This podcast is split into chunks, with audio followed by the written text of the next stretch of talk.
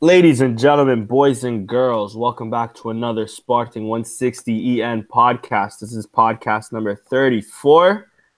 Um, I am your host, as always, Danny. I'm joined by uh, three wonderful guests today. I'll start off with Patrick, all the way over in the UK. How you doing, bro? I'm good. I'm good. Um, obviously, nice to have Sporting back on winning ways and big game tomorrow. So, um, lots to talk about, obviously, in this podcast. So, good to be back on. For sure, for sure. We're also joined by Chris. Chris, how you doing, brother? Doing all right. Doing all right. Uh, yeah, like Pat said, got a huge game tomorrow. Uh, bit of a weird press conference from Keizer today, so not really sure what to expect, but uh, can't really afford to uh, more performance. Uh, uh, should be interesting. For sure. And last but not least, we're also joined by Steph. Steph, how you doing, bro? Yeah, I'm doing. Uh, I'm doing great uh, on a personal basis, and uh, then we'll talk about Sporting. I love that.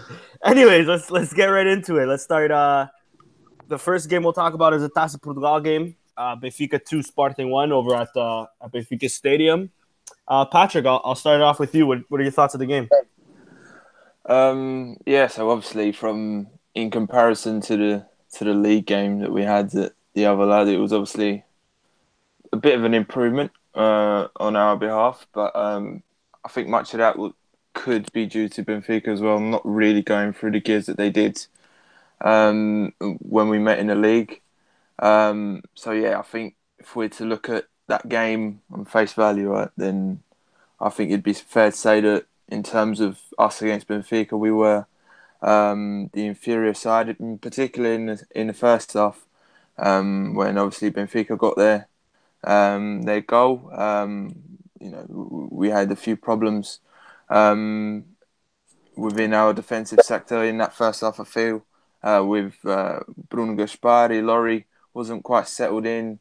Um, the midfield was getting overrun quite a lot, and I think Gudelj, um, when on the ball, had a lot of difficulty throughout the entire game. In fact, um, to find the likes of Bruno Fernandes and Wendel, and that just made things a lot tougher for Sporting to to ever really uh, get into the game. In the second half, I think things improved. Um, you know, Benfica were, I, I'd say they eased off a bit, but you know, you never know. They could have been feeling, um, you know, the intensity of yet another big game on their calendar as well. So uh, perhaps they they tired out a bit, and um, that's when we started seeing Sporting, uh, you know, gradually grow into the game and make it more of a contest, which was um, good to see. Good for the confidence as well. It would have been nice uh, for Sporting to have scored. Uh, that chance that they had um, early in the second half with Wendel. Um, I think if that goes in, um, we really got a good uh, tie on our hands, and Sporting could have even turned the game around completely, uh, and that would have been interesting, obviously uh, going forwards. But unfortunately, we didn't take our chance uh, at that stage. You know, at the other end, um, you know, the luck just wasn't with us, and at the other end, Ilori uh, ends up putting the ball into his own net, which um, was unfortunate for him. It was a silly mistake to to make in hindsight, uh, to stick your leg out like that half-heartedly. Um, and it cost us. It cost us the game. We still got that goal uh, through Bruno Fernandes, which was a great strike um, from the midfielder. Um, it gives us a little bit of hope coming into that second leg. But obviously, uh, you know, if, if, we're to look at our performances and and the things that we did well, and moreover the things that we did wrong, we still got we still got plenty to work on. Um, and it hasn't it doesn't bode well really with um, how Sporting have been playing lately. But you know, at least it was a little bit of an improvement on the league performance. We it is still a tight uh, result, and there's there's room for improvement for Sporting to turn this um, cup tie around, and hopefully we can do um, when we take it back to the Alvalade. It's just a shame that um, it, it's in two months or so.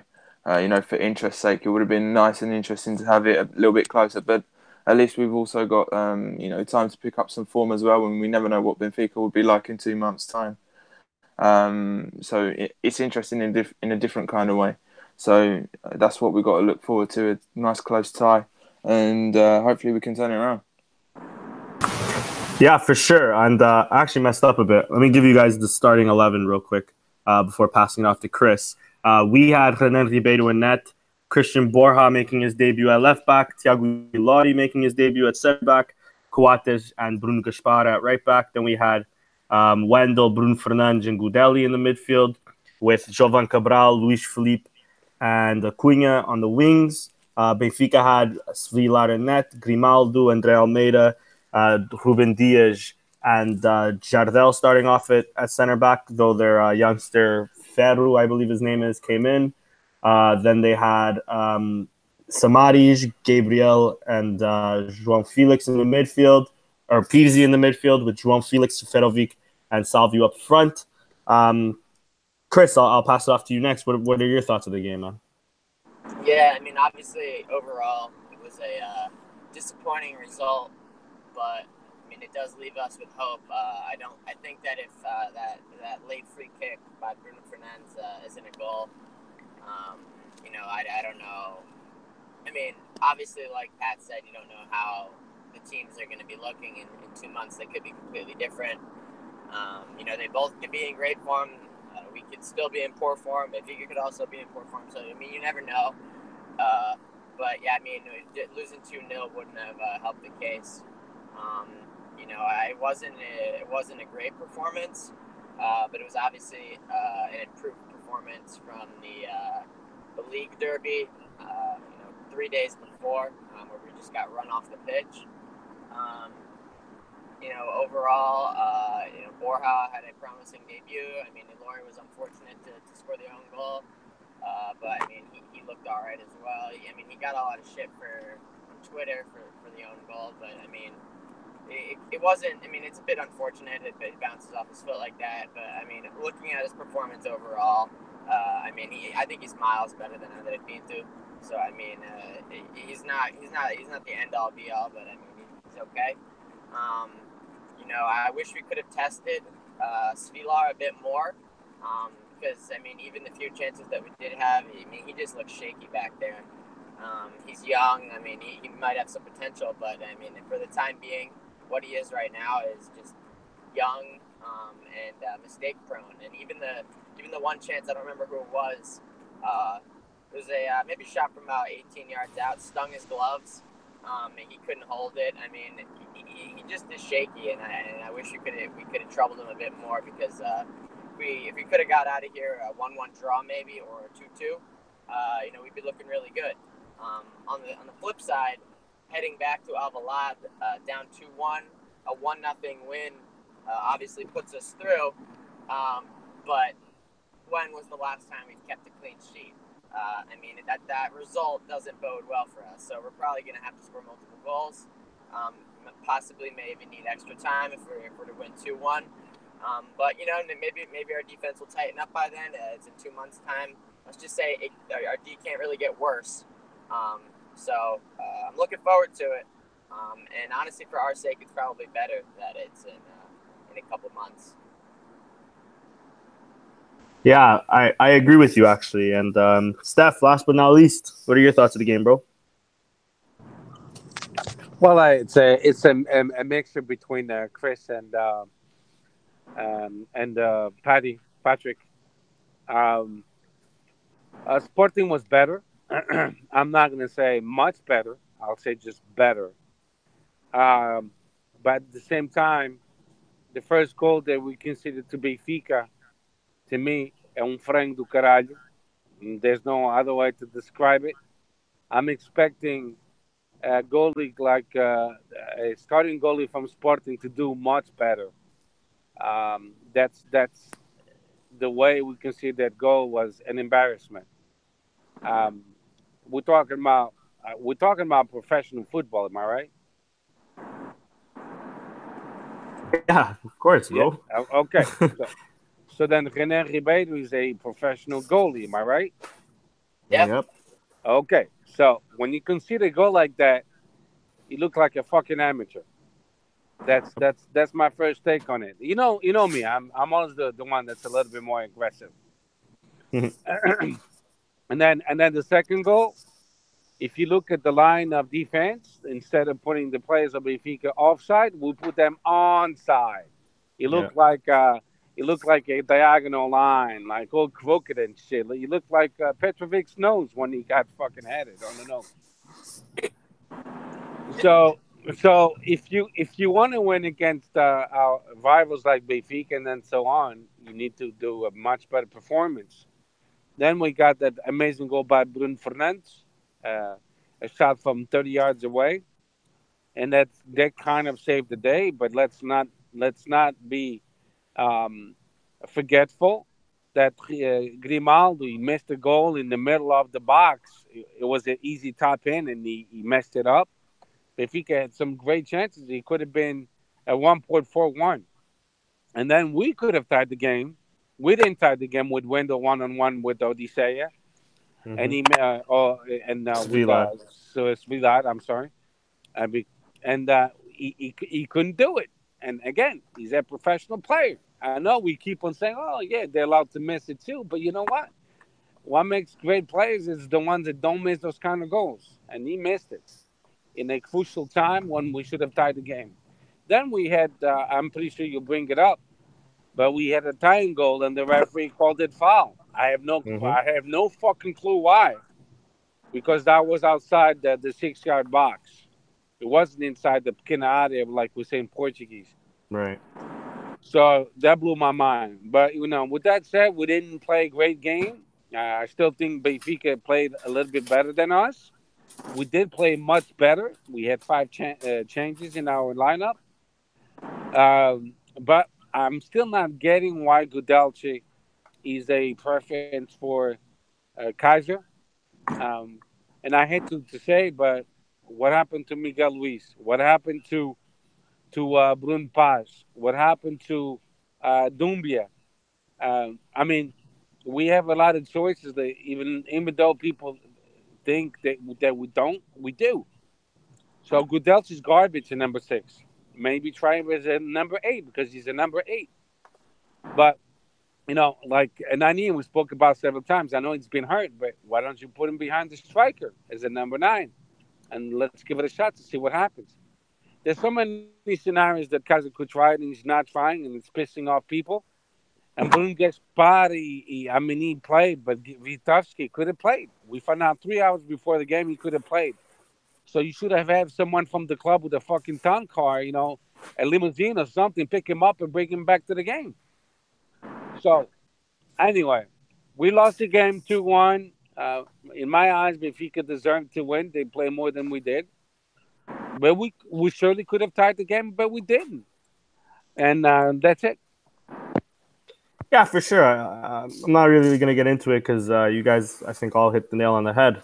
Um, I guess we'll first analyze the the first goal. Um, Patrick, I'll start it off with you. What went wrong? Who who's to blame? Um, I mean, you know, like like uh, Steph said, and then sort of let a frango in. You know, being on his ass way before the the go- the, the the Gabriel even shot the ball. You know, uh, near post again. Uh, one thing that personally piss like pisses me off when I see a, a goal is especially when it's to your near post. Um, anyways, what are your thoughts on that first goal, Patrick? Um, yeah, obviously you'd always expect your goalie to um, to stay secure at his near post, um, and I think uh, I think Renan probably just took it the other way. He, he, probably thought, right, the logical thing here for for Gabriel to do is to hit it across goal. So I feel like he sort of guessed at it a bit and was preparing himself for the shot to come flying across.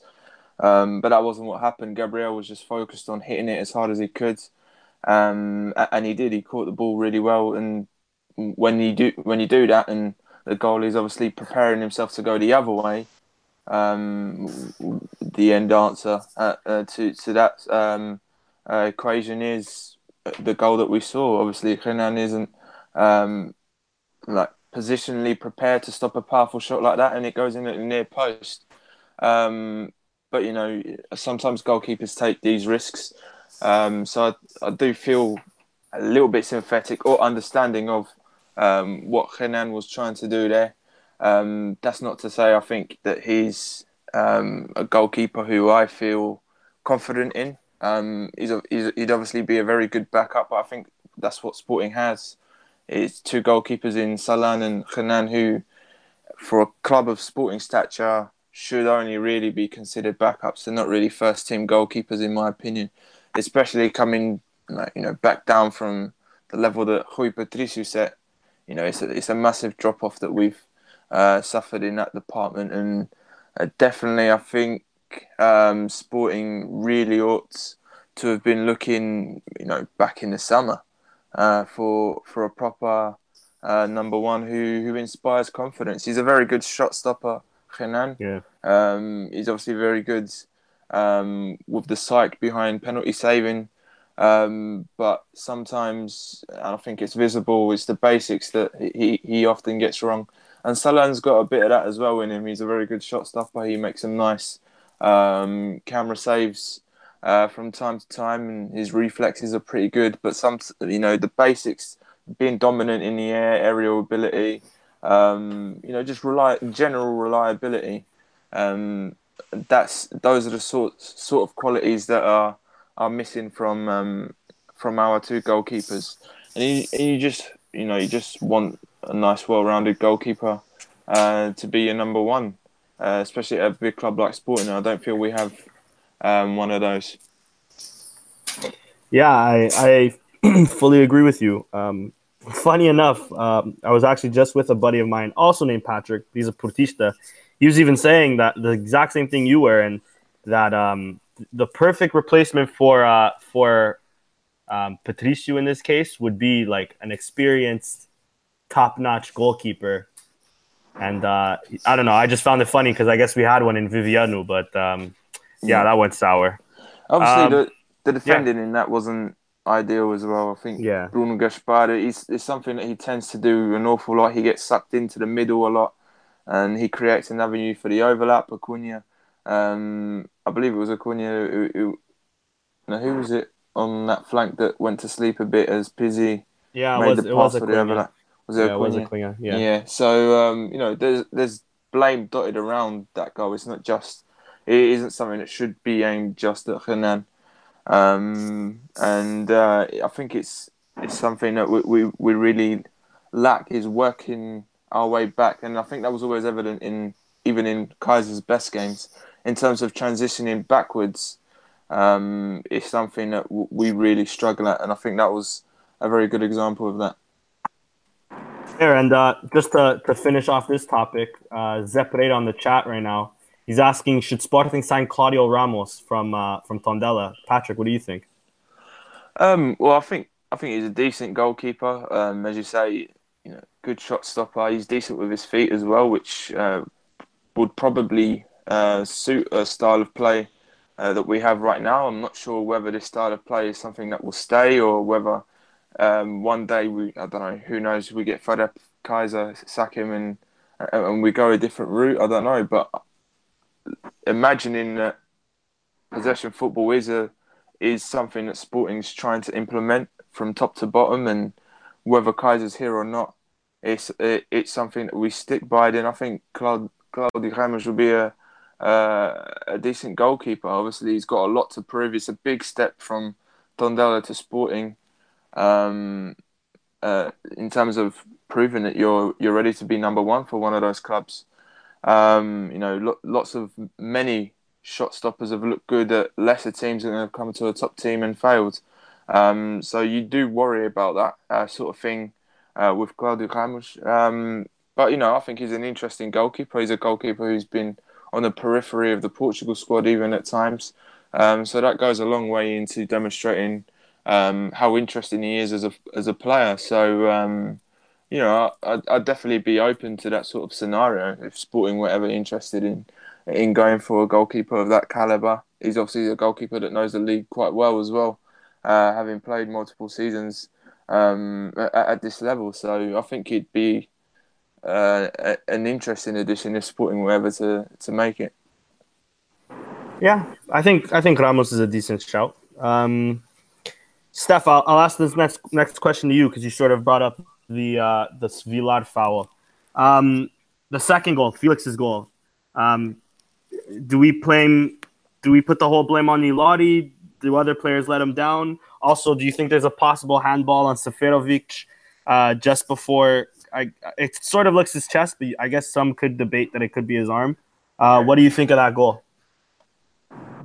Well, I think um, um, it's definitely a handball, but but it's also being a smart striker. Um, if you see every striker, they have the same movement when controlling the ball with their chest. Any any soccer player, really. So it's up to the VAR to notice that. And if he gets away with it, so hey, prompts to him. Prompts to uh, Shadovic, uh, what the fuck his name is. Yeah. Uh, that that he got away with it. Was it a handball? Yeah, it was. It's uh, you could see it on replay.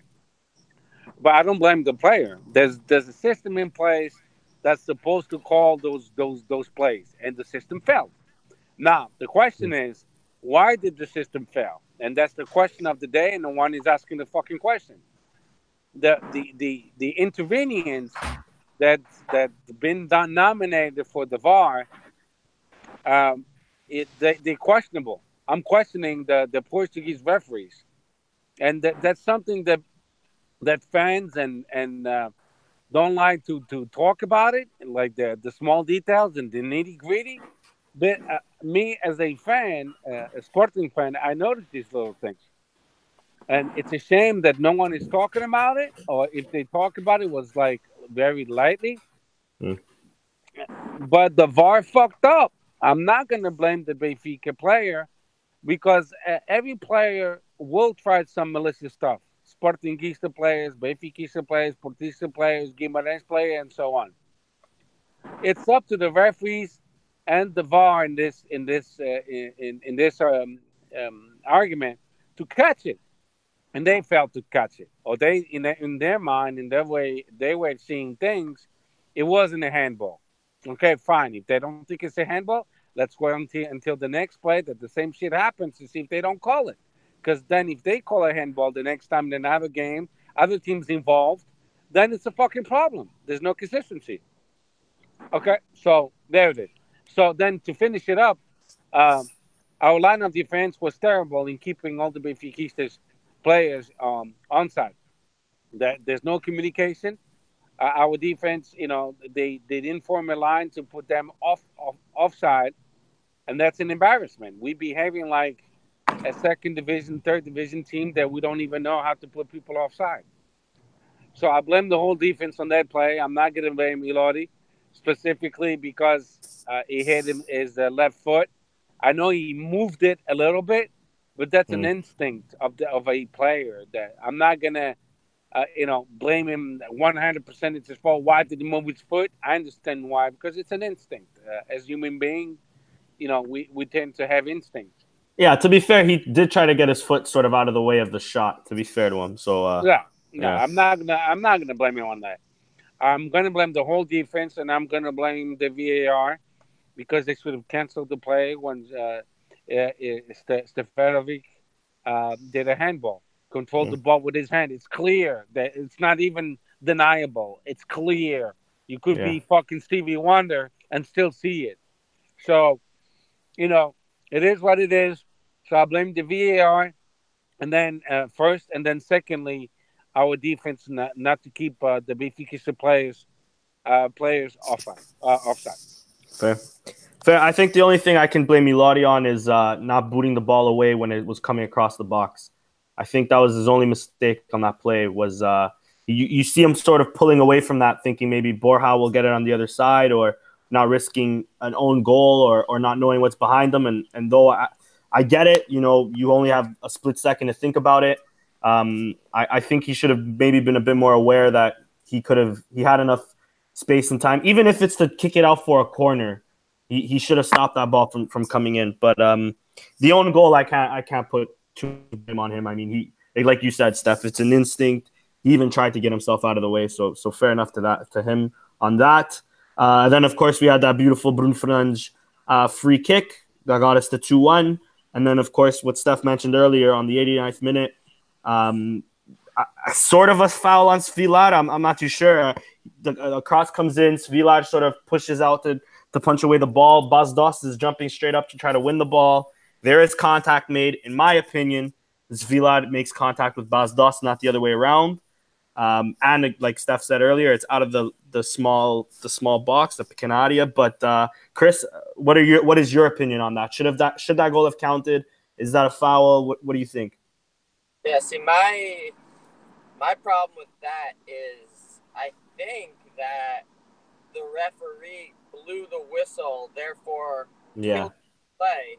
So even though Bas Dost scored, it's not reviewable because the ref had already blown the whistle. Sort of like if a player uh, is onside, the guy puts his flag up and the guy scores, and then they, but since they already blew the whistle, the play was effectively dead already. So it doesn't really matter that he was onside. You know, I think it's the same type of deal. Um, so I, I mean, it, to me, it, it Svilar, I mean, I touched on it earlier, comes out very unconvincingly. Um, you know, he's, he's almost at the top of the 18 yard box. Um, just kind of it clatters into Dost, who's just going straight up, and the ball is just kind of right there, and Dost puts it away. Um, you know, referees are tend tend to you know side with the goalkeeper in uh, in situations like that. Um, kind of you know defend the, the keeper, but uh, uh, but I mean he's not yeah like you said he's in the six yard box. He's I mean he's twice as far away as the the, the six yard box. Um, so yeah, I mean I think it's a bad I think it's a bad call. If anything, he should have just let it play out. Um, and then you know maybe look at the VAR, but I mean the goalkeeper, there's contact. It's just the ref's instinct is just blow the whistle, you know. Yeah, yeah, I, I agree with you there. Um, final th- final question. I'll start off with you, Chris, and I'll, I'll ask all, all three of you, or all uh, yeah, all three of you. Um, overall, what are what were your thoughts on on Ilori's overall debut as well as Cristian Borja's overall debut? Um, I think Ilori got more shit uh, than he probably deserved. Um, you know, I thought he was he was decent. He was obviously decent. Um, he had a couple very nice sliding challenges. Um, I think he, he, he that might kind of be his thing is the uh, the well timed slide tackle. Yeah, Um, it's obviously a risky skill in and around the box. So we'll see if that gets us into trouble down the line. I imagine it will. Um, but it, in the time being, I mean, he's, he's very talented at that. He's obviously um, a pace upgrade. Um, I mean, Matthew is actually, I think, probably quicker than Coates, uh, sad as that is for Coates. Um, so I think he's probably quicker than uh, Coates and uh, Andre, Andre as well. Um, so that's always an upgrade uh, to have. Um, you know, chasing strikers that are that are in through. So I mean, it, it offers a bit of cover. Um, yeah, I mean, I, I think he was solidly, totally um, average. Um, obviously, there's potential for more. He could have been much worse. Um, but overall, I, uh, I rate his performance as decent. Um, and uh, I mean, I'm interested to see um, what he brings uh, tomorrow. I mean, I, it's not a certainty that he'll start. I know that Anthony Pinto's an option again. Actually, I don't think he was he was called up. He was in the 23 uh, but I don't think he was in the 18, correct? Yeah, I think you're right. So no, no Andre Pinto. So it will be uh, Yeah. Lori tomorrow. Um, Oh no, sorry, Andre Pinto was called up. Sorry. Okay, so it's not a guarantee that we'll see Ilori tomorrow, um, but I think it's likely. I, I don't think anyone's Yeah. going to throw uh, Andre Pinto back in the lineup. I definitely think he's better than him. Um, so I mean, I do think he has some potential. Um, we don't really have much better right now, so um, I mean, I don't mind it. Um, Borja, uh, I thought was uh, definitely more promising, um, much better than uh, than Jefferson, um, and it also allows Acuna to play um, on the wing, um, and we know what he gives us. Uh, no matter what position he's playing, he's he's that that that pit bull who's going to fight for everything. Uh, just even if he, he seems like he's dribbling into defenders, he just kind of sometimes just like keeps ramming his way through, somehow gets through. Um, I mean, I don't necessarily. I, I, I used to think that he was better as a as a as a winger than uh, a left back, um, and the only reason that I thought he was better as a left back was because our other left back options were so poor that Acuna's second best position was actually better than Jefferson's best position. Um, so I mean, I'm way more out on uh, Bruno Gaspar at this point. I'm, I'm, I don't, I don't want to see Bruno Gaspar play anymore. Um, Yeah. If there's anything that's positive that, that we can take from this past month or so of, of pretty poor form, it's that Ristovski is, is clearly better.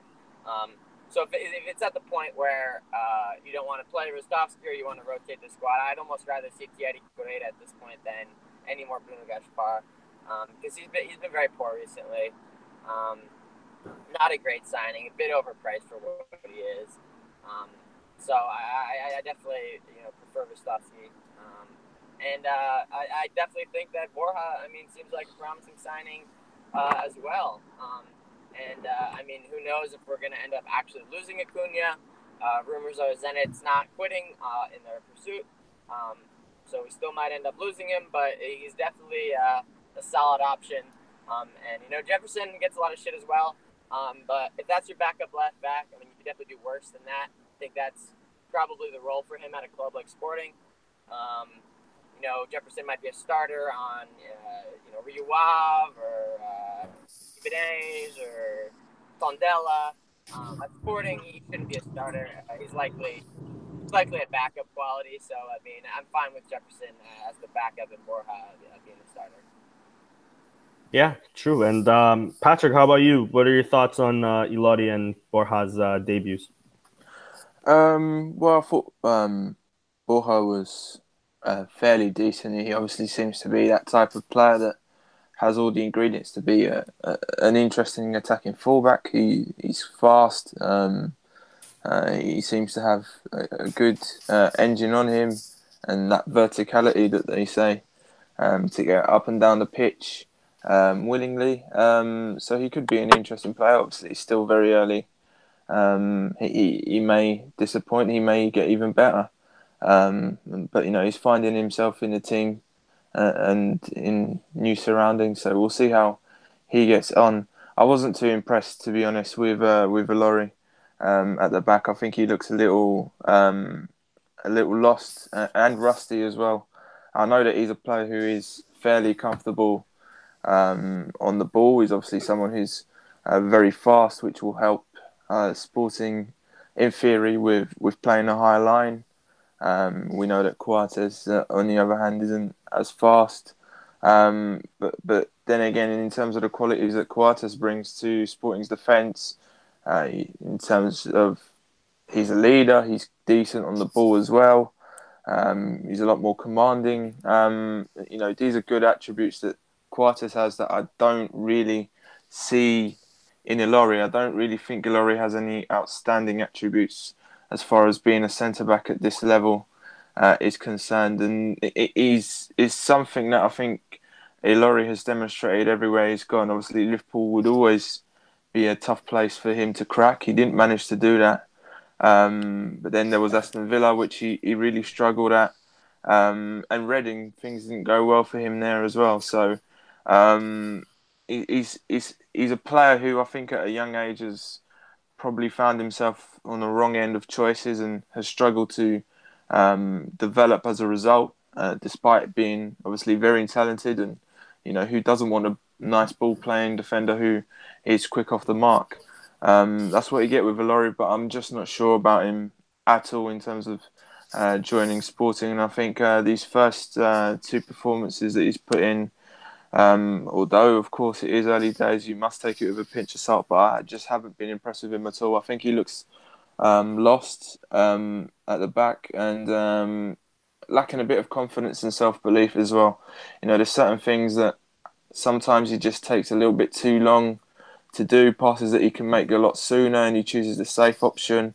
Um, obviously, we had the the own goal that he scored, uh, which you know it could be instinct, but you you know if you're a centre back, um, you deal with those sorts of crosses um, more often than not. I think uh, you put a firmer foot behind it, and and not a. Uh, to me, it was a half-hearted intervention, and half-hearted interventions in those situations, those sorts of areas are uh, are very dangerous and they can lead to, to stuff like own goals, uh, which we saw. Um, so, you know, to me, that there's something that's really not there um, with Ilori. Um, and, you know, you know, Sporting made the signing. It, it is, it, it does have a bit of risk to it, but then again, Um, we needed that option because we're quite short at the back um, with Marcelo going. Um, I'm not sure who's the be- better option, to be honest, out of Andre Pinto and Ilori right now. I still think Mathieu and Coates are very secure um, at, at, the back uh, as a duo. Yeah, agreed. And uh, Steph, last but not least, uh, thought quick thoughts on uh, Ilori and uh, Borja.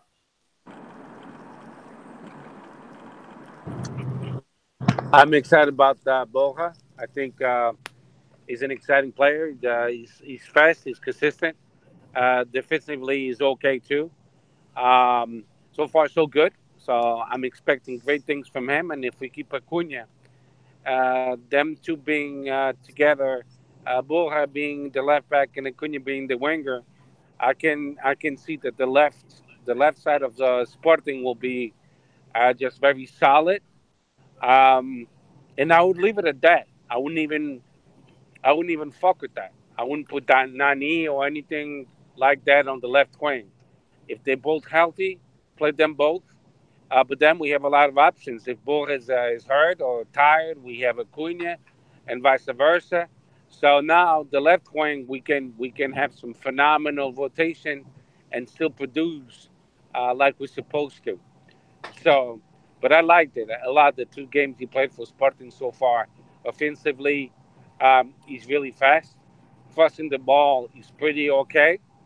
So that's it for for Borja. So let's let's hope he keeps the same, uh, you know, being humble and the fire the the fighting spirit. Uh, because sometimes certain sporting players start that way, and they and then for some reason it diminishes. Mm. Ilori, um, he's definitely a center back with a lot of speed. He's tall. Um, he gains uh, most of the headers, which is a good thing. Um, to to his defense, which everybody knows that uh, whoever's been listening to our podcast, I'm not a fan of Ilori, but I'm going to talk to him as a, a as a footballer, and that's it. Not not going to talk on a personal basis because everybody knows I don't like him because of the way he left Sporting uh, a couple years ago. He forced his exit. So with that said, so I don't have to repeat myself over and over. Um, I think he has a lot of potential and it's just a, a, a question of adaptation. He has to adapt to the new surroundings, to the new teammates, uh, to the new way of Ka- uh, philosophy. And I'll give it a couple more games and uh, you'll be in tune. So we can expect someone to come from the Premier League, from the Reading, not playing a whole lot, and all of a sudden to be on point uh, with uh, his new teammates at Sporting. That would be really insane. Um, and I, again, I'm, I'm talking about solely as uh, him as being a footballer. Um, and that's it. That's my take on it. Yeah, fair enough. And um, with that, we'll move on to the next game um, at um, Santa Maria de Feira, if I'm not mistaken, at Feirense's ground. Sporting 1 3 1. Um, the starting lineup was as follows. It was Renan Ribeiro and net, Ristovski, Coates, Ilori, and Borja uh, on the back line, with uh, Gudelj, Wendel, and Bruno Fernandes, with Bas Dost, uh, Diaby, and Acuna up top, um, with substitutions of Rafinha, Idrissa Doumbia, and Francisco Geraldes. Uh, Steph, I'll, I'll start it off with you. Um, what are your thoughts of this game, bro? Well, like I said, uh, uh, three Tugas. You guys know I've been uh, three Tugas for the past three weeks, and uh, and I explained myself to Danny. I, I felt mm-hmm. like I owed you owed him an explanation. Yeah. Uh, but but uh, not well to all of you really. But the reason being is because I'm I'm close to them, like 20 minutes away. I'm I'm away with the Navy for I've been away with the Navy for three weeks, and I was literally just 20 minutes away. So I never met them in person, and, and this time I did and it was actually a wonderful experience doing a podcast live all together. It's much better than on the phone, but due to the circumstances, there's nothing we can do. I'm not I'm not gonna make uh, Patrick to fly over to the United States. That would be crazy. I mean, maybe me and Chris could get together one day because we're not too far apart. Yeah. Uh, but then he's in Toronto, so I'm not gonna tell him, "Hey, come here once a week." Maybe So, in the summer I'll do it once, but that's about, that's about as close as you'll get, bro. and there it is. Maybe in the summer we can we can at least three of us get together because Right. Patrick is a little bit more expensive. For Uh, but but with that said, um, uh, like I said, that uh, three two is the Feirense game. We started against sloppy. Um, um, we didn't control the game at all. Uh, we had sporadic some good plays. Uh, you know, we, we could be an amazing team with certain plays, and then all of a sudden, we we were a shitty team again. So we lack of consistency. Our midfield um, is is basically like uh, de- dealing with speed bumps, um, and um, and w- we're not going to go far playing this way. We won um, in the in Feirense three one, but to tell the truth, at the beginning they pressured really really well, and they could have scored a couple goals on us. The disallowed goal it's it's debatable. Uh, you know, you know, as Sporting fans, we we we fair square. Um, it was debatable. They they canceled it, and I was glad they canceled it. But I'm not going to be a hypocrite. If that was an allowed goal, I wouldn't be shocked because the player definitely was in front of uh, Ruben Ribeiro, but he didn't move. He didn't. He didn't foul him at all. But you know, they said it was a foul. They canceled the goal, and then be it. And then we scored in a lucky goal by uh, by uh, a cross off the, the, the left wing, and then went over the header. He hit on the the, def- the defender's hand, and he went in. I'll take it. I'm not gonna I'm not gonna debate that. And then uh, two bombas do Bruno Fernandes header. He, he, he hardly scored from it in a diving header, beautiful. And then another great, great diving kick. So now we know who's going to be the, the ones taking the diving kick from now on. There's no, there's uh, that's not a, um, you know, uh, even debatable. So we played okay, but three one, uh, three two maybe would have been the final score for me because Feirense did enough to score the second goal. But I'll take the three one. We got three points. But all the, the three points we won, it means fucking nothing if we don't win against Braga on Sunday. We have to win against Braga on Sunday, and we'll talk about it, I'm pretty sure, in a little while. Mhm. But overall, I didn't like the performance of Sporting. Uh, and the goal against us, against uh, the, the goal, the Feirense goal, even though it was a beautiful goal off a, off a volley, it was terrible, terrible, but fucking terrible, terrible from Ilori and Borja. They looked at each other like, who the fuck is going to kick the ball? Who's going to clear the ball? Come on. I mean, it looked like a, a uh, solteiros contra casados play. I- I was disgusted by that play. I mean, I'm expecting much more from professional players, but again, we we we didn't have a clean sheet, and this one I blame on Ilori and Bor- and Borja because they couldn't clear the ball. It, it was it was disgusting, and uh, really, that's all I have to say. Fair enough. And uh, Patrick, same question. What are your thoughts on this game? Um, well, obviously, first half was a bit slow, um, but we've sort of got into um, into that habit uh, of late. I'm not really sure um, where Sporting's gone wrong after you know such a, a great start under Keizer, where football was coming on leaps and bounds, and all of a sudden that's sort of uh, it feels like it's been erased um, from you know fr- from what we're able to do. Um, but yeah, we definitely struggled uh, through patches of that first half, and um, again, uh, you know, I'd have to agree with what Steph said. I think that first goal that uh, thought they had scored um, was one that you know, without any hesitation or surprise, if that goes in, um, you probably wouldn't question it. But uh, you know, VAR did. At first, I thought they were looking at a potential um, offside call because there was obviously a man on the near post who came very close or perhaps did flick it on. We don't know, but it was impossible to tell from the from the replays that were given.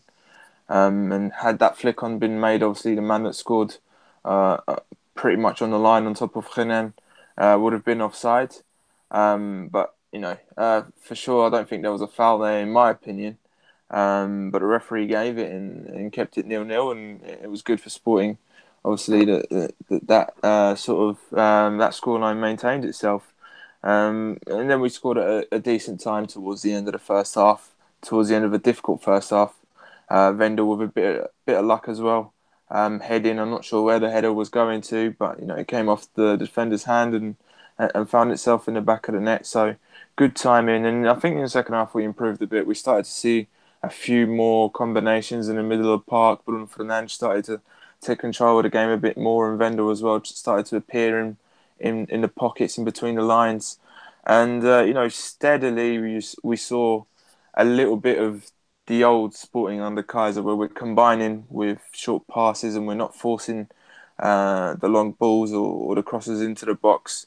Um, ironically, having said that, uh, our second goal comes from a, a cross into the box, um, but a good ball at that uh, from Diaby uh, with a with an in swinging cross, and Bruno Fernandes makes that run uh, to score a diving header. And um, by the time he scores the third from the free kick, uh, you know it's it's solid. It's it's, it's in it's in our hands, um, and obviously perhaps that's why we uh, got to see a bit of Geraldes play out there as well, um, given that we were three 0 up. Um, but obviously disappointing to concede uh, another goal. It seems like clean sheets uh, want nothing to do with Sporting at the moment, and you know I, I, I feel this pain twice a week as well because Arsenal are exactly the same. No matter how comfortable the game may turn out to be, we always find a way of conceding, um, and it's frustrating to see. Obviously, you want you want the team to, to put in a, a stellar performance and, and keep a clean sheet. Three 0 at Feirense uh, would have been a nice uh, uh, confidence boost. It still is. We win three one. Um, but obviously, it's uh, it's never nice to see those uh, weaknesses uh, at, at, the back exposed. But you know, good result, a good way to bounce back, and hopefully, um, with the confidence that we take from this game, uh, we can do something tomorrow uh, against Villarreal and, and, go on from there because we really need to um, put this bad run of form these these last two two three weeks. Uh, we need to really uh, put a lid on that and uh, crack on and uh, uh, with our season. Enough. And uh, Chris, last but not least, what are your thoughts on the game? Yeah, I mean, we. Well, I think that an important thing to remember is Feirense is is the worst team in the league. it had all the makings of you know being a bounce back game for Sporting after having lost. Um, we are having not won several games in a row. Uh, not having won away from home in I think it was two months. We hadn't won away from home before uh, that game, um, and you know right off the bat, um, it was the same shit, and uh, it was like it was almost you were watching it and you you're just waiting for us to compete because uh, they had all the chances, uh, they had all the play, um, and uh, it, it was just one of those. Uh, it's like I, I know this goal is coming, uh, and it, it, did. It, it, it did, and we got very lucky um, that the goal was disallowed. Um, do we know for sure if it was offside or obstruction? It was. It was obstruction. It was obstruction. Yeah. Yeah. Yeah. I mean, there, there's not a whole lot there. Definitely. Um, uh, definitely fortunate. Um, yeah, I mean, uh, we, we, we, really didn't create that much uh, offensively, though. Uh, I saw a, a shot chart. Um, we had four shots on target, uh, three were goals, and uh, one would have been ruled out for offside had it gone in. That chance uh, Bas Dost had it about, uh, probably say like 35 minutes, a bit before halftime, um, where he kind of like volleyed it, uh, half volley, um, and uh, Faden Scully made a pretty nice save. Um, but I mean, had had he scored, he, he would have been offside. So realistic. Oh, I lost you there. Uh, yeah. So realistically, we had three shots on target and uh, three goals. So that's very, very lucky. Um, we didn't we didn't play great, uh, but it, it, it was a needed result. Um, you know, I'm happy that we got the result. Um, but it really wasn't convincing once again. Uh, pretty poor from, from a lot of players. Ilori was pretty poor. Um, uh, Gudelj was poor. Bas Dost was poor. Diaby was pretty poor. I mean, it, just wasn't it wasn't good. Sporting's clearly still in the rut that, they, that they've been in, you know, of late. It's probably at least a month or two now. Um, it's been really poor, and uh, I don't know. I, I don't know what it's going to take uh, to change it. Um, uh, I, any hopes I think that, that we all have of seeing some rotation at the sixth spot uh, is Keizer's press conference today, where he's like uh, buddy buddy with Gudelj and talking about how Gudelj plays good defense and Gudelj yeah. Fernandes uh, to not worry about playing defense because he has it under control. I mean, I really don't think we're going to see uh, a change there in, uh, anytime soon. Uh, Doumbia uh, has a slight injury, so I mean, he probably would be the prime candidate uh, to replace him there, but he has a slight injury. He's not in the squad tomorrow, um, so we already know that he's going to play there. Um, so it's just it's just frustrating. Um, yeah, it really is. Uh, Wendel Wendel was okay, I thought. Um, Fernandes is obviously excellent. He's been playing very well recently. Um, scored scored two set pieces in back to back games, uh, both beautiful shots. Um, and you know, uh, it's going to be interesting to see what happens tomorrow because it's two teams uh, in, in very poor run, runs of form. Um, Villarreal is struggling as well. Uh, they're in the relegation zone. Uh, they, they, they've uh, been getting some poor results as well. Uh, so, I mean, it's, it's, it's, a type of game where Sporting can't get fired up for a, uh, you know, a European night, uh, I don't know what, what it'll take. They, these guys need a, a, kick in the balls. Um, and, you know, Keizer Keizer's whole morale and even the things he's saying, they just don't instill too much confidence. Um, you know, I, I think he really needs to you know, kind of lay into his players more. I think he's a bit soft spoken. I mean, that's just his personality. It's not his fault. Um, but yeah. I wish that he, he, he would just you know speak up a little bit. Um, you know, give someone an earful every now and again um, because they, it's totally deserving. And um, yeah, I mean, I'm glad we got the three points. It was needed. Um, it would have been honestly laughable if, if we were to drop points uh, to the last place team uh, and keep keep the winless streak uh, on the road alive. But mm. yeah, I mean, we did we did what we needed to do, I guess. Yeah, for sure. And I mean, it would be typical Sporting to, to drop points to Feirense, to be honest. Um, you guys really hit the nail on the head. You guys went through most of my talking points. Uh, I'll go. I'll give my quick two cents. I agree. I, I agree with all three of you. I think this the call on the um, the obstruction I, I think it was a little soft. I think it could have stood, though. I, I kind of get it. So um, yeah, I'd agree. We, we we got away with one there. Um, but I mean, there is the argument to have on, on the obstruction. I mean, he is in front of him. He is stopped. Uh, he does impede Renan from from from getting the ball. So um, fair enough. I, I can't remember what program it was now. Maybe it was through the attack or or the other one where they um they had brought in um I guess an ex referee and he he he said that was the right call from VAR and all that. So, um, so I guess we can't argue, though we agree that it maybe is soft. I guess, um, I guess in that aspect, maybe the right call was given. Um, I thought the first half we got away with on. We escaped the one nothing, though we played like absolute garbage. Credit to Wendel for for getting into that position to, to win the header. Um, unfortunately, it was an own goal. So not only did the goal get taken away from Wendel, the assist got taken away from Borja, which was a lovely cross to him. Um, aside from that, um, yeah, like Steph mentioned in, in the beginning, uh, it was a poor, it was a poor goal to concede against them, and um, and yeah, that that's that. Um, Patrick, I'll, I'll ask you uh, this question: What did you think of um, Francisco Geraldes uh, twenty-minute little cameo?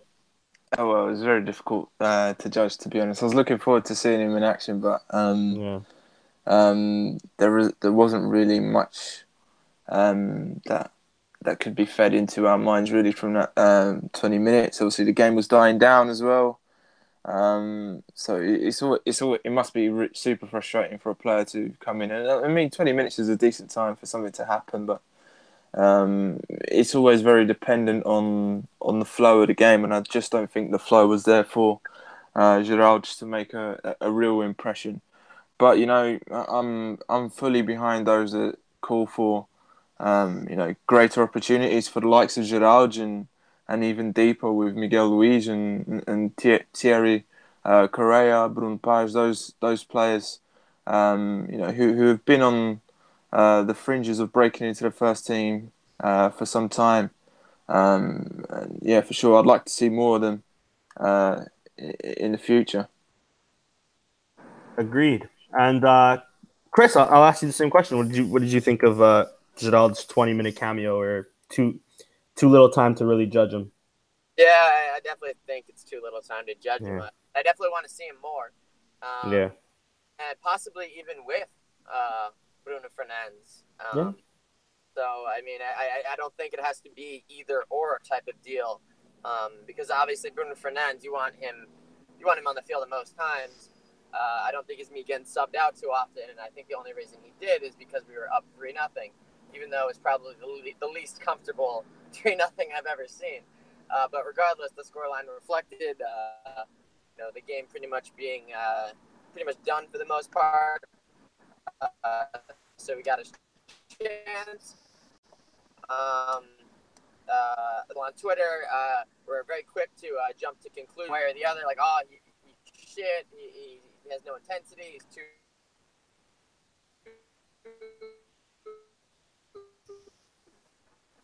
frail. Like, oh, he's great.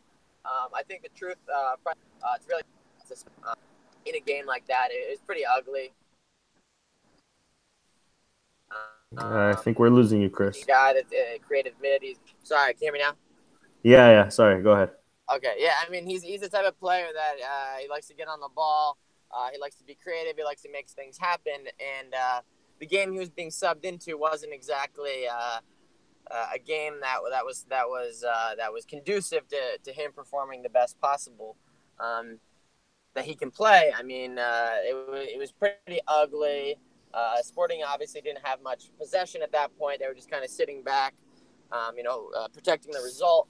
So it just wasn't that great of a, a game for him to to you know kind of show us what he has. Um, also, I mean, the guy hasn't played in in months.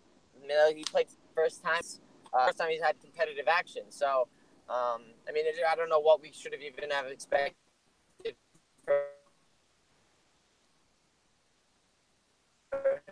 In the first year, got pulled. Um, nice moment. He just it was our and uh, I mean I used to not to not see what he has to offer. Um, uh, yeah. Uh, you still there, Chris? I think we lost you. Really? I think. Uh, oh, you're back now. I think I might be going through a pretty shitty uh, cell area. Yeah. Um, all right, well, it's all right. We got the most. I, I think we, we understood most part of what you were saying. Anyways, we just lost towards the end just a bit. Uh, anyways, uh, we'll move on to uh, to Twitter questions before we talk on our upcoming games predictions. Uh, we got a few Twitter questions today. Um, sorry, guys. Let me just pull it up. I didn't have it ready. Um, first question comes in from um, from well, first statement comes in from Diogo RSSCP on Twitter at DMLRPT. Um, he says, "Well, can't wait for the rant." Uh, unfortunately, it hasn't really been a rat today. Um, anyways, next question. Next question comes from uh, Nuno Gabriel at Cativalins. I believe that is the way to say it on Twitter. Um, how do you guys feel about the performance against Benfica in the Taça game, given how the league game went? Um, Chris, I'll give that one to you. He has a few questions, so I'll bounce it off between all three of us. Uh, how do I feel about the Taça game uh, compared to the league game? Yeah. Uh, I mean, obviously it was a uh, a better performance. Uh, I mean, I didn't really have super super high expectations uh, going into it, but I'm glad that we at least somewhat uh, showed up to play the game. Um, we were absolutely shit uh, in that league game, and we just were completely overrun. Um, but yeah, I mean, uh, it had its moments. I definitely thought we could have uh, earned a better result. Uh, probably a draw. I don't think we played to win uh, or deserve to win. Uh, but I think we could have uh, earned a draw uh, from that performance on another day. so, I mean, yeah. overall, it left us in a position to potentially go through. So I think that that was the most important thing, and that that away goal definitely was huge. Yeah, for sure. And um, next question is: Do you guys think we should bench Bas Dost for the next few games, given his lack of performance lately, and uh, give Luiz Phellype a go for a few games and see how he does. Patrick, I'll, I'll, I'll give that one to you. Um, nah, I think uh, I think the thing is with Dost is that, um, in my opinion, he's a very consistent player, um, but he's a player who's very reliant on the type of opposition you play first and foremost, and secondly, like every player, like every attacking player, the, it's he's dependent on um, how the team does as well. So I, what I would say is Sporting um, lately haven't been playing very well, so that's had an effect on uh, on the output of Bas Dost, who who we all know isn't the fastest of players. Um, he's not the most creative in a sense of someone who um, can carve up an opportunity for himself. So you know he, he's a finisher. He has to have everything fed to him. You play the ball into the box. You, you give him the conditions uh, to thrive, and he will. And he's done that uh, in each of the last two seasons for us. He's he's done that as well. Um, this season, obviously, he's going on a bit of a colder patch uh, lately, but I would say that's um, mostly dependent on how Sporting have been playing. Obviously, we've got some big games coming up um, now, um, and um, I'm one of those that you know, although I agree that Bas Dost is a is a top top player. Um, when the player is, as as you say, so um, so limited physically, shall we say, he's not the fastest off the mark. I do think Sporting require some alternatives, and maybe Luiz Phellype um, is a striker to lead the line in those sorts of games. Um, you know, we, he, he's not much faster, but he is faster. He is stronger. He, he, is someone who who will give uh, defenders a headache, um, uh, given the opportunity, I believe. And he, he, he does seem. I, I think he's an interesting player. I'd certainly like to see more of him. Um, maybe even in, in in a duo with Dost uh, in certain games. Um, but there is an argument that I I would probably back. There is an argument uh, for Luiz Phellype to to start ahead of Dost just because he's a more well-rounded striker, and in those certain games, like let's say play a Braga or Villarreal, even um, tomorrow. Um, sometimes you need your strike. You need more from your strikers. I think Bas Dost is someone who's very dependent on you putting it on the plate for him, and he'll he'll finish off um, what you give him. Luiz Phellype might be a bit more uh, creative, a bit more crafty, um, which is needed sometimes when when you have to hold the ball up um, and when the striker's left isolated. So yeah, I can certainly see why uh, calls calls for Luiz Phellype start have uh, have been made. But um, in terms of just form, um, I think Dost is all right, and it's more the team than the player himself who's lacking.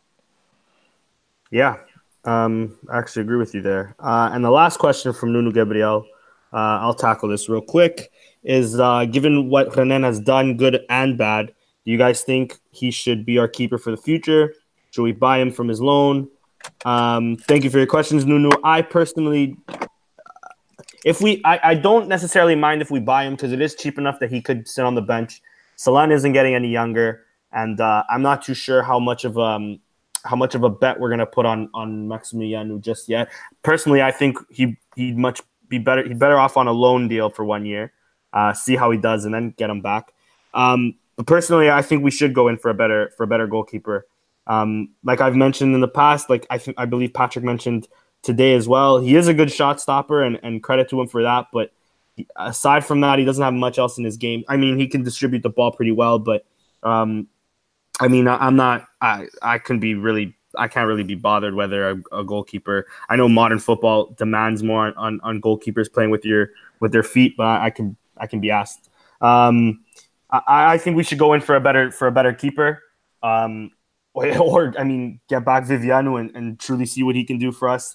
Um, but uh, yeah, I definitely think we should we should get another another keeper in, and and if and if if if anything, we should save the one million maybe for for another player, um, at least for his salaries, right? Um, next question comes in from Sporting CP uh, Youth at Sporting CPY on Twitter. Um, should we let Montero and Nani leave Sporting? So there have been rumors that uh, the MLS are calling for both of them. Uh, Vancouver Whitecaps for Montero, and I believe um, Orlando uh, for Nani. Uh, Patrick, I'll pass that one off to you. Do you think we should let go of uh, Montero and Nani?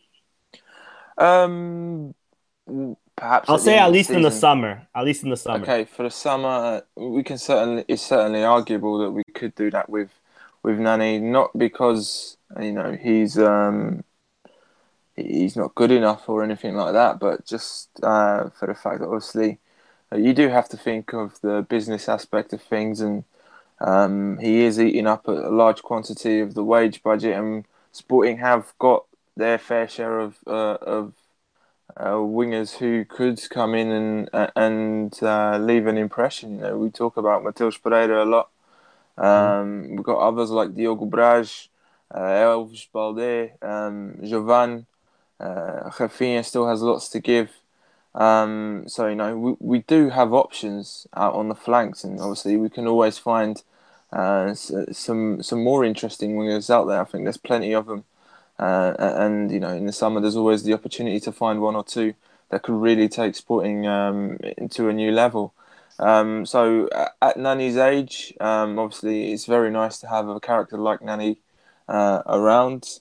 Um, but at, at his age and, and for the wage budget, I don't think Sporting um, is a club who financially should be looking at keeping those players for too um, so that would make sense. And I think Montero, as much as I like him and as much as uh, I'd like to see him involved in the first team a lot more uh, than than he has been under Keizer.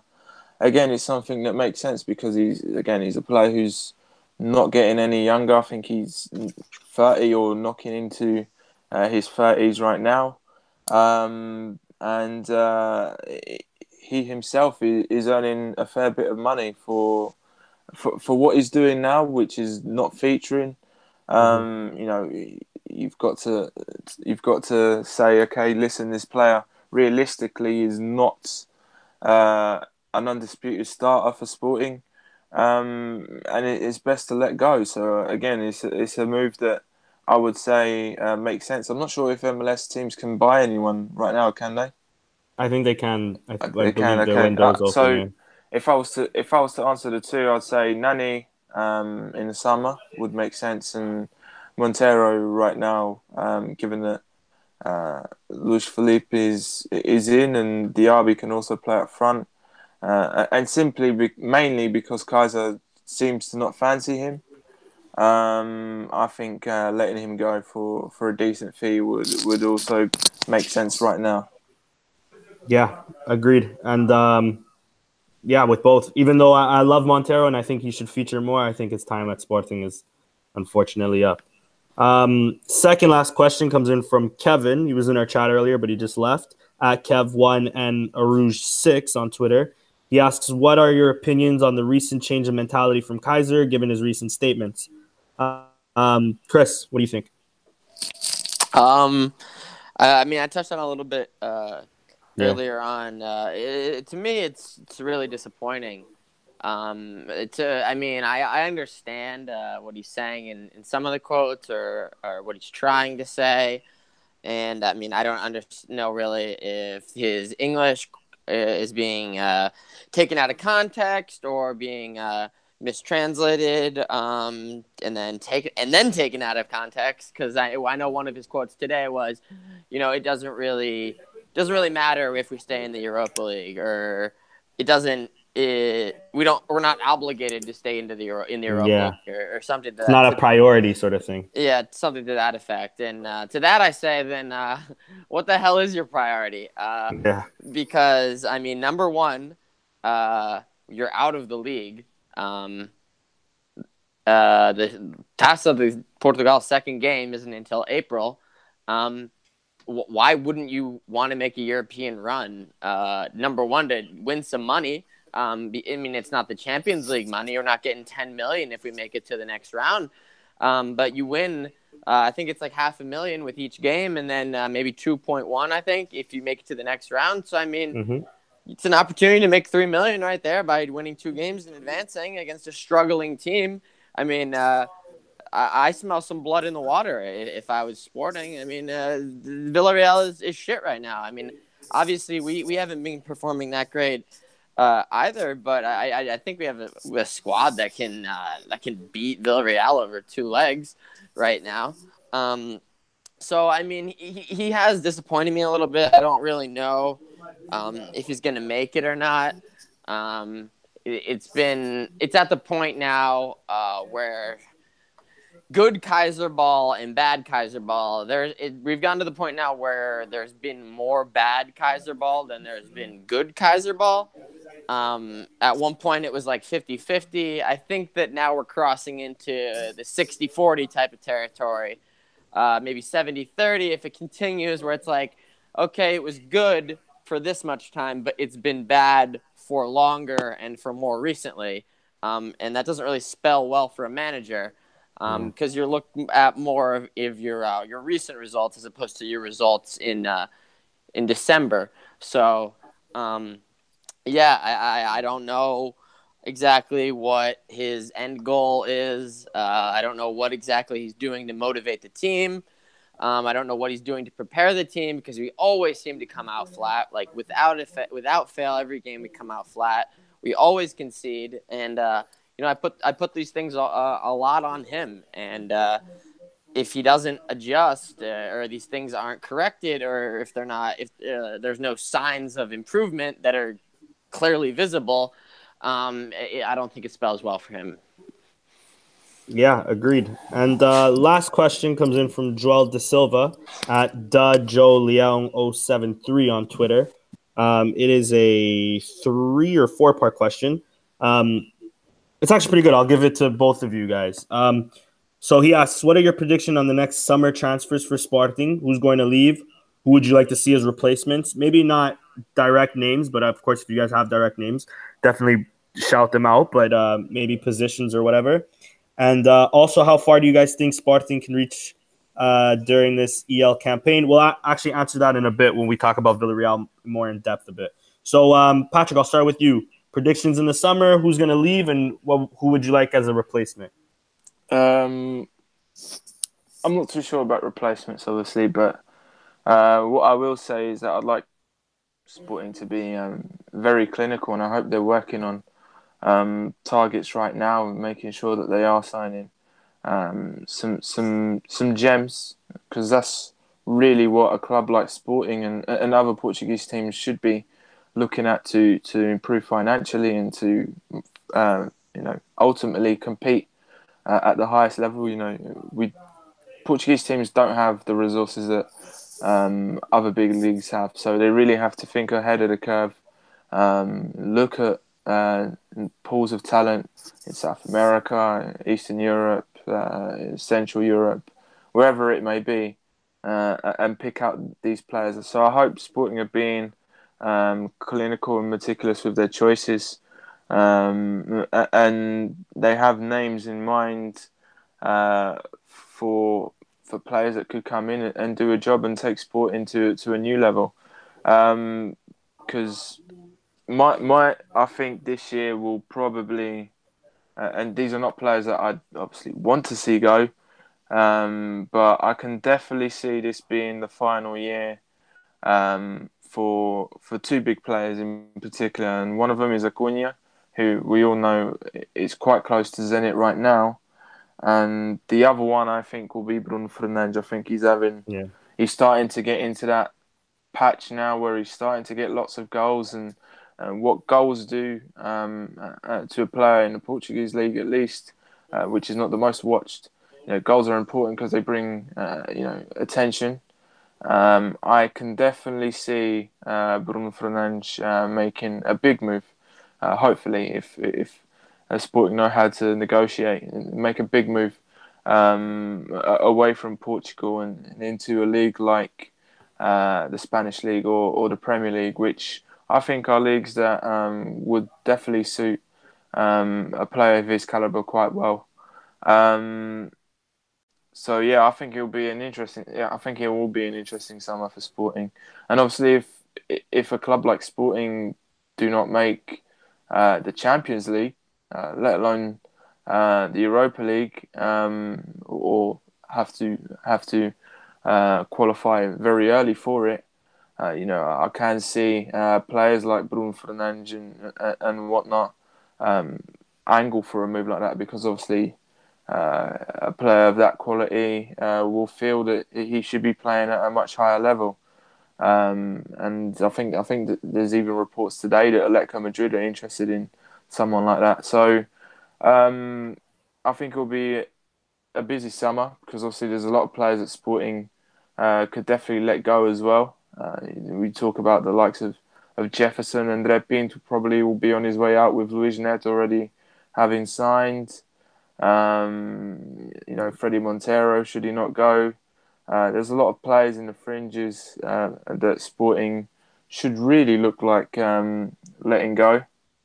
Mm-hmm. Um, so yeah, I think it will be very busy. It always is busy for a Portuguese league uh, side anyway, but I think it will be especially busy for Sporting, and it'll be interesting to see um, what Varandas can do um, with uh, so many tasks uh, ahead of him in the summer. Hopefully, he doesn't balls it up like uh, uh, the previous um, president before Bruno Carvalho, um, yeah. because uh, they, they had plenty of busy summers and, and, and they made a right mess of that. Um, we had a, a, few more quieter ones under Bruno Carvalho, so um, we'll see what happens. Yeah, agreed. And uh, we'll end it there. Let me just do Modalidades because we are an hour and 15 in and we still have to talk about Villarreal and, uh, and uh, Braga. Uh, so quickly in the uh, football aspect, uh, let me see. The under 20, 23s beat Braga one nothing. Um, that pushes them up to third place, one point behind second, and I believe two or three points off first, which I believe is still Ave. Um, football femenina, the girls, the B team beat Sintres 2 1, and the uh, senior team beat Ourense. That was tough for me to say. 6 nothing, a big win for the for the girls there. Um, in futsal, the juniors beat Mudicas 5 3, and the seniors beat uh, Lombos 3 1. Um, in the female uh, futsal team, we ended up losing actually in the juniors 6 2 to Benfica. In handball, the, the senior male team beat Fermentões 40 24. Um, also, sorry guys if I'm butchering to the Portuguese listeners. Sorry that I'm butchering some of these names. Um, hockey in Patins, we beat Tomar 2 1 in actually a really tight big game. Um, in volleyball, the male senior team beat Espinho 3 2, and the uh, female team beat uh, Vitoria Sport Club, which is Guimarães 3 0 in volleyball. Um, in Table de Misa, a lot of things happened, um, but uh, for the most part, the seniors beat um, Juncal 4 1 and then beat Toledo's 4 0. Um, in rugby, the senior team beat Benfica 7 0. Um, or sorry, first they beat Ag- Agraria Coimbra 5 0, and then they beat Benfica 7 0, uh, which made them um, national champions. So congratulations to our rugby team, female rugby team that is. Um, obviously a lot happened. Natação, I believe that is it in terms of modalidade. Yeah. Sorry if I uh, if I missed. Let me know on Twitter. Um, yeah, I think that's it though.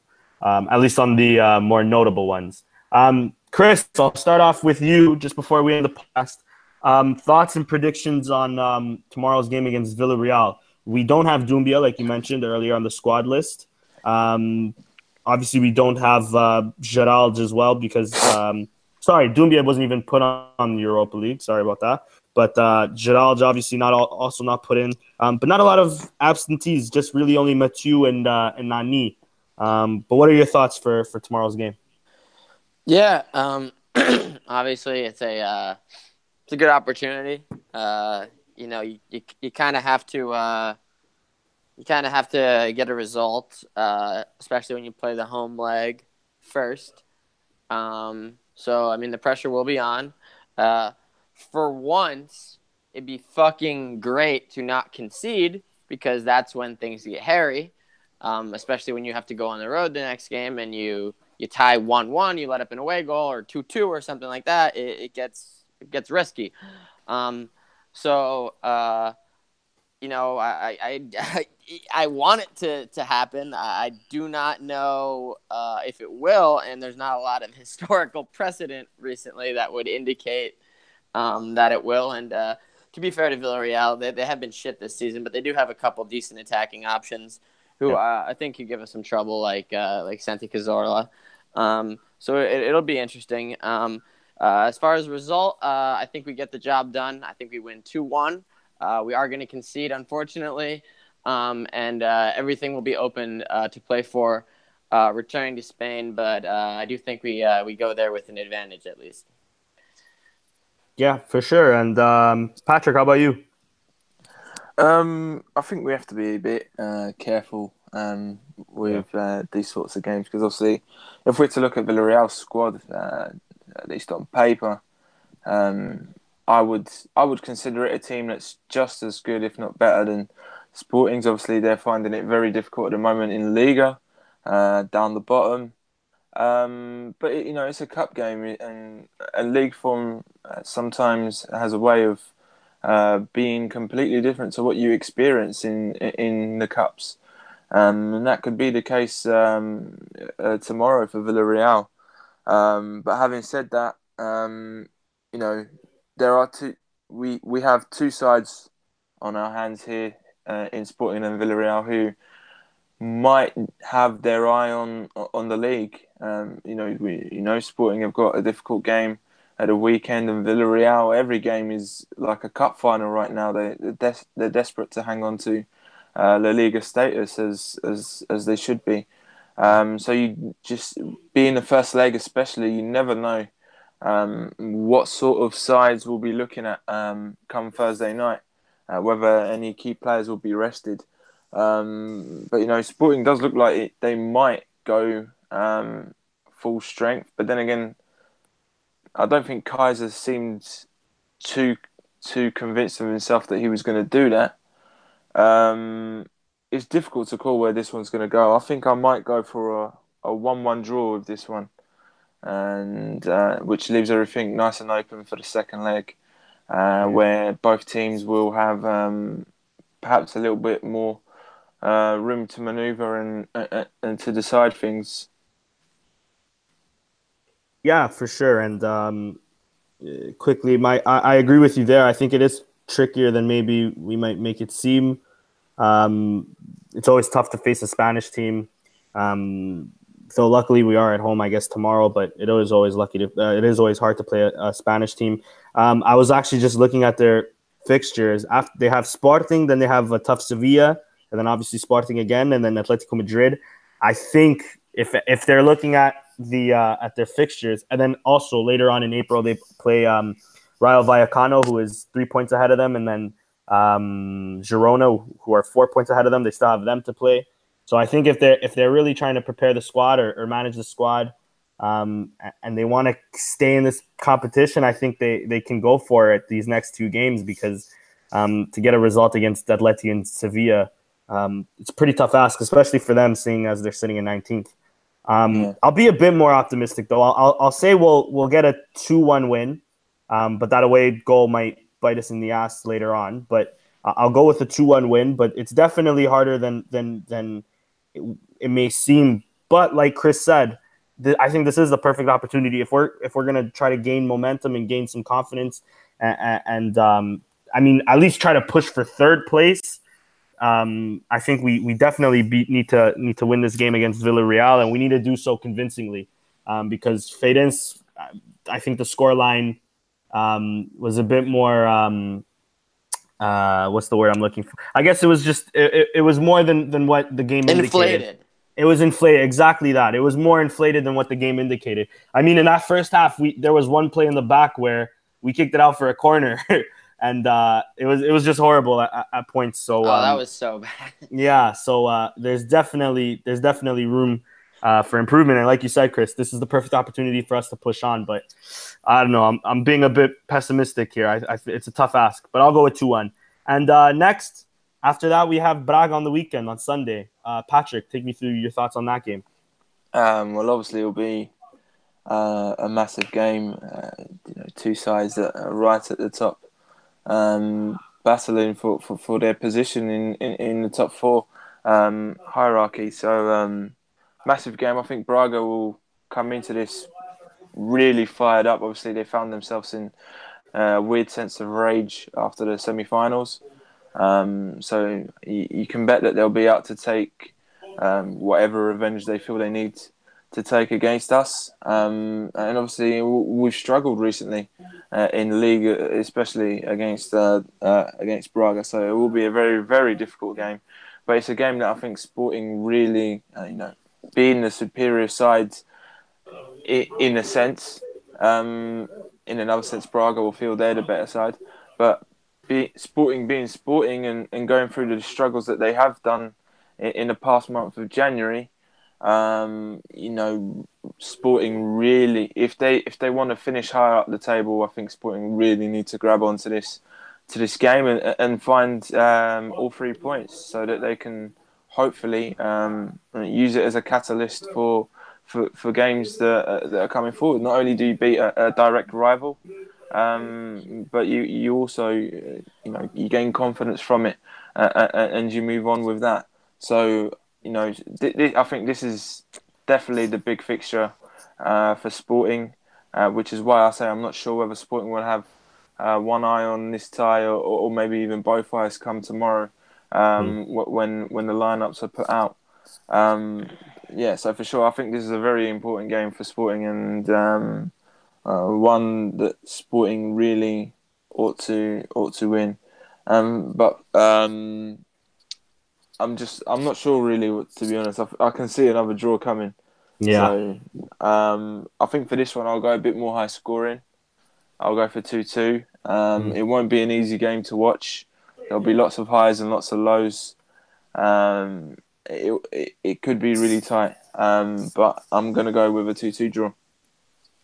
Fair. And uh, Chris, what about you? Um, yeah, obviously, uh, I mean, there's an argument to be made uh, that uh, this is a bigger game uh, for Braga than uh, it is for us. Um, because they're only two points uh, off the title, or off the top. Um, you know, the obviously it's a club that, while being one of the bigger in Portugal, uh, they've never uh, they've never won the title. Uh, their their best finish is, is only ever second. Um, so I think they're looking at this as uh, they're kind of playing with uh, with house money at this point. Um, and uh, if they're ever gonna if they're ever gonna actually do it, um, this is this is as good a year uh, as ever because the they're at this point we're in mid February and they're still right there. Um, so as far as we're concerned, we're we're sitting in fourth, seven points behind them. And as we know, uh, the top two in Portugal only uh, go to the Champions League, and third and fourth uh, both go to Europa League um, in various qualifying rounds. Uh, obviously, uh, we could still get into the group automatically if we can win the cup, uh, which yeah. I think could is is a good thing to have in our back pocket at this point. Um, but yeah, I mean, realistically, I mean, it's pretty much Sporting's pretty much not going to win the title. Um, I mean, Porto's been slipping. Uh, I, I, I personally think Benfica is going to win the title this year. They're they're surging at the right time. Porto's falling off at the right time. They have a lot of injuries as well. Um, so uh, I mean, uh, realistically, those are probably uh, one and two. Uh, and then yeah. Uh, so and then if we are to beat Braga this weekend, we pretty much pull them out out of the race, and not completely, but we we put a big dent in their chances uh, if they lose three points um, to both of their rivals uh, at the top, assuming that uh, Porto and Benfica both get a result this weekend, uh, which uh, I would probably say is more likely than not. Yeah. Um, but uh, yeah, so I mean, they'll they'll be looking at this game as as a, pretty much a must win. I mean, to us, it would be huge because if we if we do get a result and take three points away from them, we pretty much cut their lead on us in half, uh, and then it's anyone's uh, anyone's uh, you know season to to get third or fourth, uh, and I think that it uh, would be a huge confidence boost. Um, it would make the, the distance less, uh, I mean, less seemingly impossible to reach because seven points is it's pretty big, and if we and if it becomes ten points, then then it's officially uh, watch uh, because that's our, our biggest threat at that point. Um, is staying in in fourth because um, they because they could get within two points then. Um, but uh, yeah, as far as what I think, uh, I mean, they gave us a hell of a game uh, in the Taça da Liga semifinal. Um, uh, I think that they probably there's an argument to be made that they were the better side. Um, I think if we concede it early again, uh, we're up Shit's Creek. Um, uh, and obviously, we've grown accustomed to that happening. they're going to come out firing, and if we come out flat and come out slow like we, we've been doing, um, I think that they're the type of side to pun- punish us. Uh, Dyego Sousa uh, is a finisher, and um, hopefully we have Mathieu back by then. But I, I do think that uh, he, he, could give us some problems. Um, he did the, uh, a couple weeks ago when we played them, and uh, I think that he um, is still the type of player that's going to give us problems no matter what. But uh, I think Mathieu and Coates would be better than you know Ilori or, or Andre Pinto, especially in a game like that. Um, yeah, so you know, I think that uh, I see a Braga. I think I think Braga is going to win. Uh, unfortunately, um, uh, I think that they they have the better team this year. They have the momentum uh, on their side. Um, I, I can see the game. You know, just I, I can see how the game is going to go just based on our recent performances. Um, I might have to re reevaluate uh, my prediction if we show up and uh, we put in a convincing performance tomorrow. Um, but uh, if we're shit on Thursday and uh, we scrape a draw or we lose, um, then uh, I definitely think that uh, we'll lose, you know, uh, two nothing, um, and it'll be bitterly disappointing, and uh, it'll pretty much seal our fate um, for the for the league campaign at least. yeah. Yeah, I'll um I'll, I'll I'm gonna be a bit more optimistic just because we're playing at home. Um, I'll, I'll go with a one nothing win. I, I really do hate Braga, and I hope we we end up beating them and I guess kicking them out of the title race and bringing us closer to at least third. But uh, I'm with you there, Chris. I, I think if if we even even just if we scrape a win against Villarreal, like an ugly sort of performance, I don't know if that'll be enough um, confidence to really bring us bring us uh, the W against Braga. But um, guys, that was our that was our show for today. That was podcast number thirty four in a wrap. Uh, thank you guys for joining us, Patrick. Thank you for staying up late all the way over in UK. Chris, thanks for the thanks for joining us on your drive home. Steph, I know you're going to be listening to this later. Steph had to step out because um, he's with his in laws currently, so I don't know if he's. Uh, he's probably hating that more than than doing the podcast. um, obviously, just kidding. Um, yeah, guys, thank you everybody that was in the chat. Zeh, um, Johnny, Lauren, uh, Kevin earlier. Uh, if I'm missing anybody, I'm sorry.